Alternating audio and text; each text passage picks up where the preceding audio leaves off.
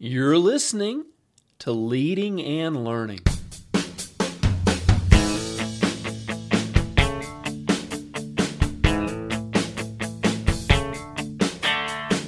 This is the place where we talk about practical leadership, theology, fitness, how to create winning habits, and so much more. My name's David Spell, and I'm a retired police officer, a pastor, a New Testament scholar, and a leadership coach. My goal on leading and learning is to help you live your best life. Thanks so much for joining us today.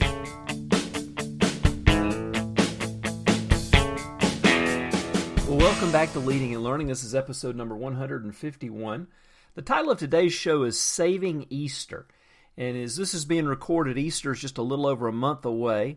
And I wanted to share an excerpt from my book, Reflections on the Resurrection. And today's show is brought to you by Reflections on the Resurrection, now available in paperback as well as an ebook. And uh, I wrote Reflections on the Resurrection after uh, spending a, a, time of personal study and meditation uh, and contemplation, just really exploring what the resurrection of Jesus means for us today. And what I found was in the early church, the resurrection and the preaching of the resurrection of Jesus from the dead was central to their preaching and and I don't think that it's today that we're we're purposefully neglecting it. It just seems that that's how it kind of works out, and and the resurrection often gets kind of pushed aside until Easter, and so that was the reason I wrote the book. Um, it's part apologetic, part devotional, and part educational. But I know you're going to love it. There'll be a link in the show notes, and here is a chapter from Reflections on the Resurrection saving Easter. We start off with a passage of Scripture. Later, Joseph of Arimathea asked Pilate for the body of Jesus. Now, Joseph was a disciple of Jesus, but secretly because he feared the Jews. With Pilate's permission, he came and took the body away. He was accompanied by Nicodemus, the man who earlier had visited Jesus at night. Nicodemus brought a mixture of myrrh and aloes, about 75 pounds. Taking Jesus' body, the two of them wrapped it with the spices and strips of linen. This was in accordance with Jewish burial customs. As the place where Je- at the place where Jesus was crucified, there was a garden, and in the garden a new tomb in which no one had ever been laid. Because it was the Jewish day of preparation, and since the tomb was nearby, they laid Jesus there.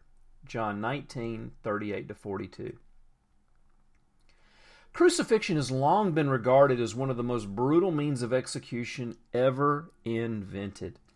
The Romans were masters at it and used crucifixion to keep the empire in check.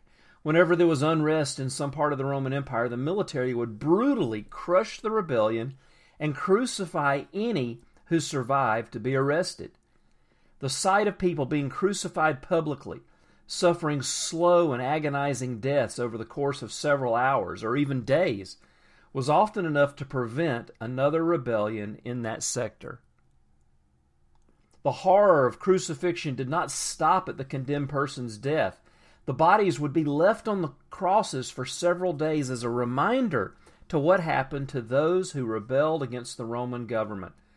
One can easily imagine what the hot sun, the vultures, and other animals would do to those bodies. After several days, what was left of the corpses would be thrown into the trash heap outside the city. Crucified criminals were not entitled to a burial. With this background, the above passage about Joseph and Nicodemus' role in the burial of Jesus becomes even more significant. It took a courageous man to approach Pilate and ask for Jesus' body. Jesus had been crucified for proclaiming himself as a king. Anyone who associated with Jesus could be considered a suspect as well. There was no reason to expect Pilate to release the body to them. Jesus, after all, had been executed for being a threat to the Roman Empire. Perhaps Perhaps Pilate's release of Jesus' body confirms the gospel accounts of his reluctance to have Jesus killed in the first place. This small gesture of releasing his body was something he could do to ease the grief of Jesus' followers. No matter why Pilate released the body, this event was pivotal in the resurrection story. In removing Jesus' body from the cross, these two men would have checked it carefully for any signs of life. While not part of the inner circle of the twelve disciples, Joseph and Nicodemus were believers who obviously obviously cared about giving Jesus a dignified burial. If somehow Jesus had survived the crucifixion and somehow his friends had missed the signs of life, the burial wrappings with the 75 pounds of burial spices would have sealed the deal. Jesus would have asphyxiated in that setting. After preparing the body, Joseph and Nicodemus put Jesus in Joseph's own tomb and then sealed it. This is another important factor. They put the body in a specific tomb and then closed the tomb as they would for any other person who had died. There would be no mix up about where Jesus' body was placed. They knew exactly where they had put him and carefully sealed the tomb by rolling a large stone against the entrance. This simple act of ensuring that Jesus was really dead and then giving him a proper burial is one of the most important pieces of evidence for the resurrection.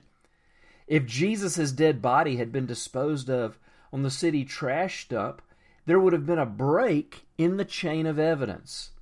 Of course, God is almighty and could have still raised Jesus from the dead, even in the city trash dump. It would not have had the same impact, however. With multiple witnesses observing Jesus' dead body removed from the cross and then buried in a specific tomb, everyone understood that he was really dead. When the women came to the tomb on that Sunday morning, they came expecting to find the dead Jesus still in the tomb. Joseph and Nicodemus had a significant role in the Easter story, and we can be thankful for their care of Jesus' body as it led to one of the clearest arguments for the resurrection of Jesus. Food for thought. Joseph and Nicodemus were not open followers of Jesus, and yet they played a significant role in the resurrection. Don't ever downplay your role in God's story just because you might not be a professional minister. God has a plan for each of his children. Well, now it's your turn. I'd love to hear from you about this important chapter, Saving Easter. What are your thoughts when you think about the resurrection of Jesus. And if you're not a Christian, I'd love to hear from you too. What are your thoughts about the resurrection of Jesus? But I'd love to know what, what you think if you're a believer even if you're not. But if you are a believer, what are your thoughts on the resurrection? Uh, did it make any difference to, as to whether or not uh, Jesus' body was placed in Joseph's tomb? Would it have made any difference if he'd been tossed on the trash pile? Let me know what you think. Go to davidspell.com, leave me a question or a comment in the comments section for today's post. And I'd love to be able to stay in touch with you. So while you're there, make sure you subscribe to get my free newsletter. Just put your email in the uh, box at the top right of the page, and we will be able to stay in touch with you. I send out three blog posts a week, and I also send out a members only uh, newsletter that goes out once a month to my subscribers. And I'm not going to give your email address away. It's just for my use only, just so I can stay in touch with you to um, let you know projects I'm involved in and to uh, to send you some some extra bonus helpful information um, at least once a month in our newsletter. So make sure you subscribe. Well, friends, it's been great being with you today. Check out Reflections on the Resurrection.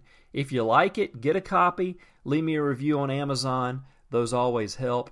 If you enjoy this podcast, Go to iTunes and leave me a review. A, a, a good review helps push us higher in the ratings so we can get our content to more wonderful people just like you. So until next time, this is David Spell from Leading and Learning, encouraging you to pursue your passion.